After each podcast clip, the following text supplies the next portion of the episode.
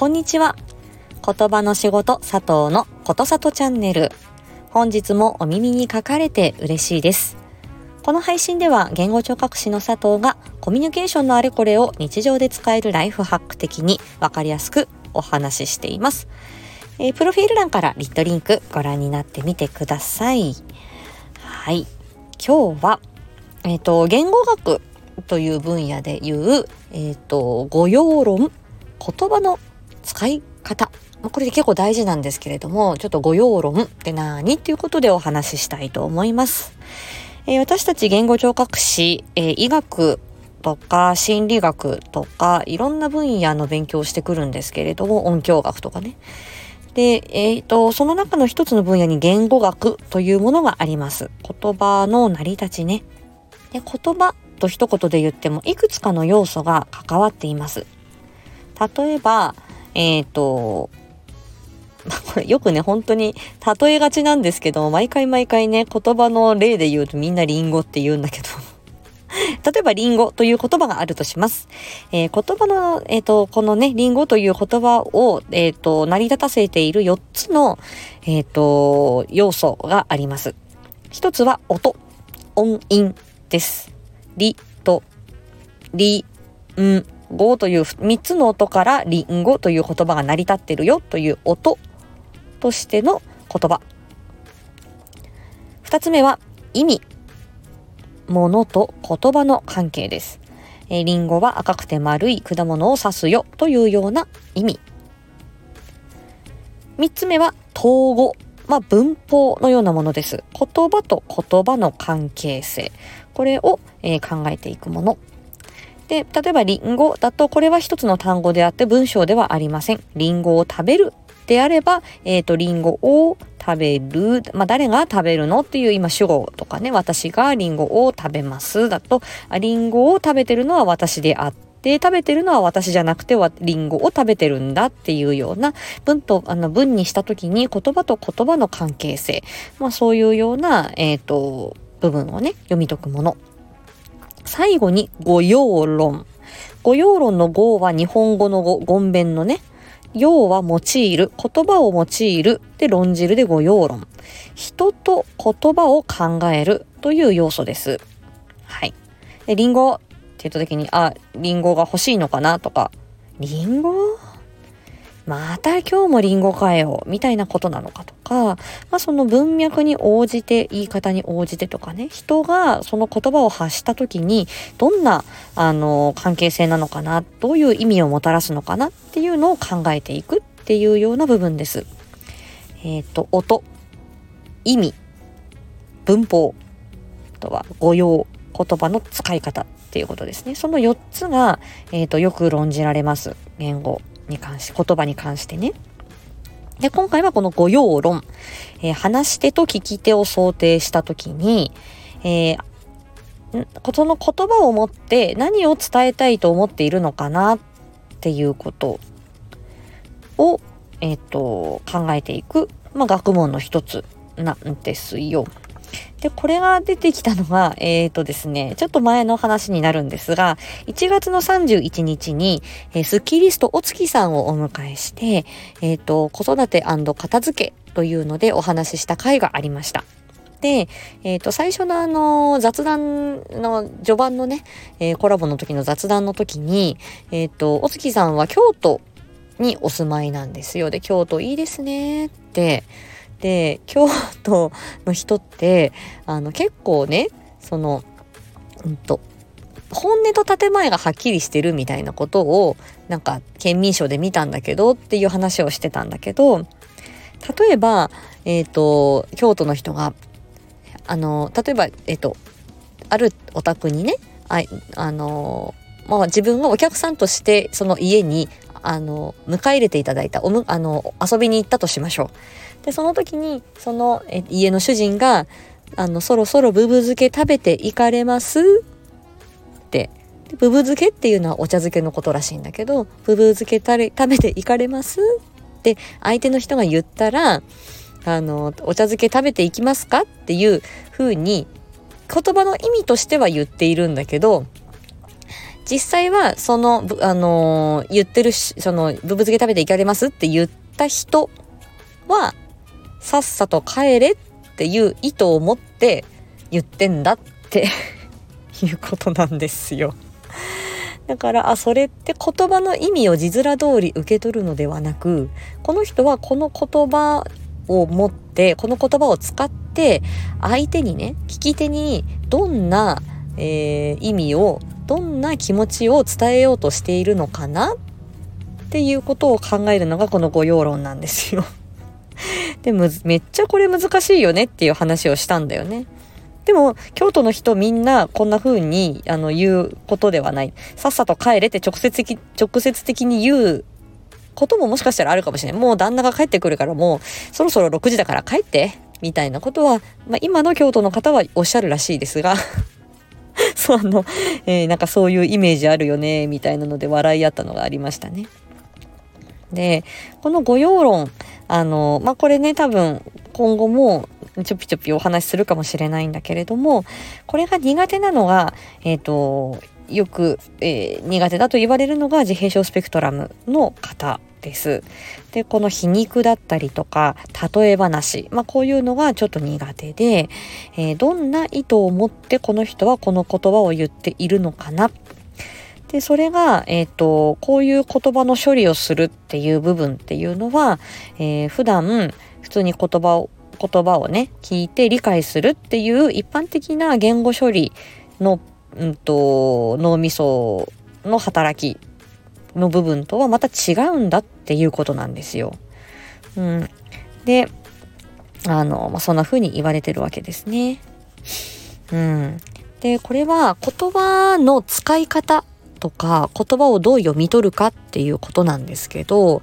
えっ、ー、と、自閉症スペクトラムのある方っていうのは曖昧な概念とか曖昧なものっていうのがすごく理解が難しいわけですね。だから直接言葉の意味はあの重要視してるので言葉の意味で物事を捉えようとする。その意味の裏側の意図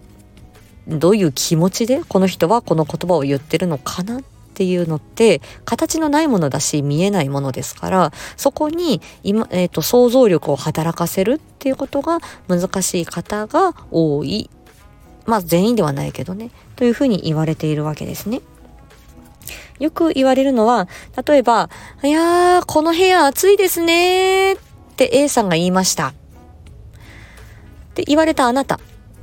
はどうしますか？っていうことなんだよね。で、一般的には、あ、この部屋暑いですねって言われたら、あ、この人は暑いと感じているんだっていうところを読み取った上で、あ、窓開けましょうかとか、えっ、ー、と、エアコンつけましょうか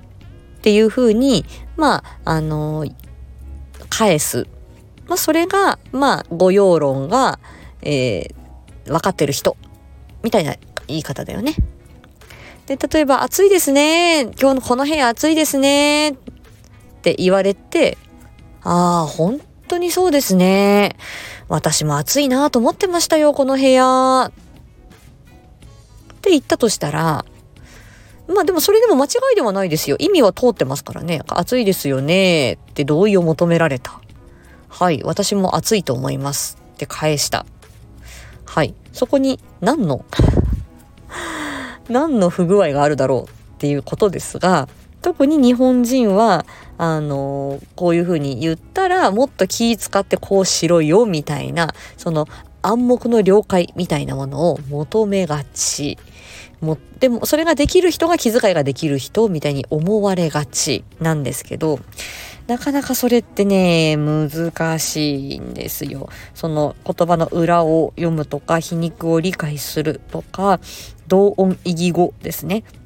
発音は同じだけど意味が違う言葉の苦手さがあったりっていうことですね。で、言葉はたくさん持っている、喋れるけれども、高い言語力、言語能力を持つにもかかわらず、その会話の時に、その字面通り意味を、意味、言葉の意味だけを受け取ってしまって、ああ、部屋は暑いですよね、そうですよねって受け取ってしまって、その、その人がどうして欲しい、その部屋暑いですねってって言ったこの人が、えー、どうして欲しいんだろう私にどうして欲しいんだろうっていう意図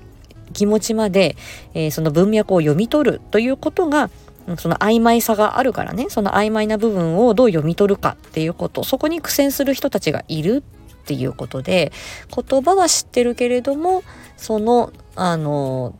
どうその言葉を使っているかその相手がね、うん、そこが割とこの社会生活の中では割と重要視されたりして生きづらさを感じたりするっていう人もいるようです。でこの自閉症スペクトラムのあるお子さんの、えーとまあ、研究がいくつかあるんですね。でえっ、ー、と例えば、えっ、ー、と気持ちを表す言葉と表情とかをこのこの子はどんな気持ちかなとかっていう時にすると大体笑ってるあの喜んでる時には喜んでる顔を指さすし悲しい時には悲しい顔を指さすっていうことなんですよ。うん、であとは声色ですね。えー、つまらないのかな面白いのかなとかえっ、ー、とそのえっ、と面白そうに言ってるのかつまらなそうに言ってるのかっていう言葉声色を聞いてであのそれで理あのあこどっちの気持ちかなっていうのをえ、ー、と声を聞いてね面白いとかつまらないとかっていうのをこう判断させるっていうことも、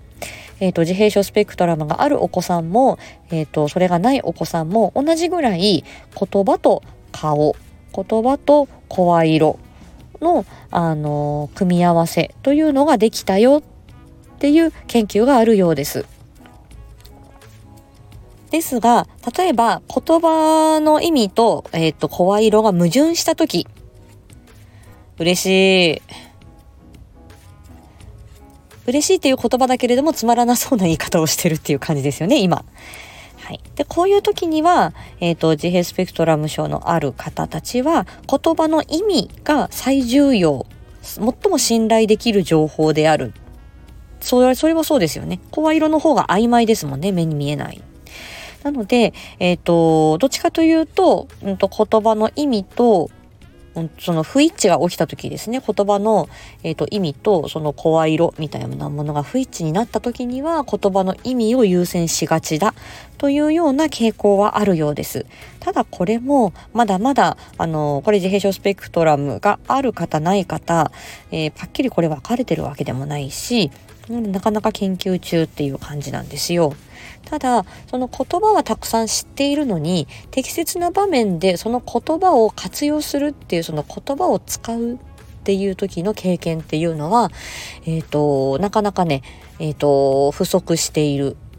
えー、これはあの経験を積んでいかないといけないなっていう場面があります。例えばよくその幼稚園の先生とかにこの子挨拶ができませんっていうふうに言われたっていう悩みがあるんだけど、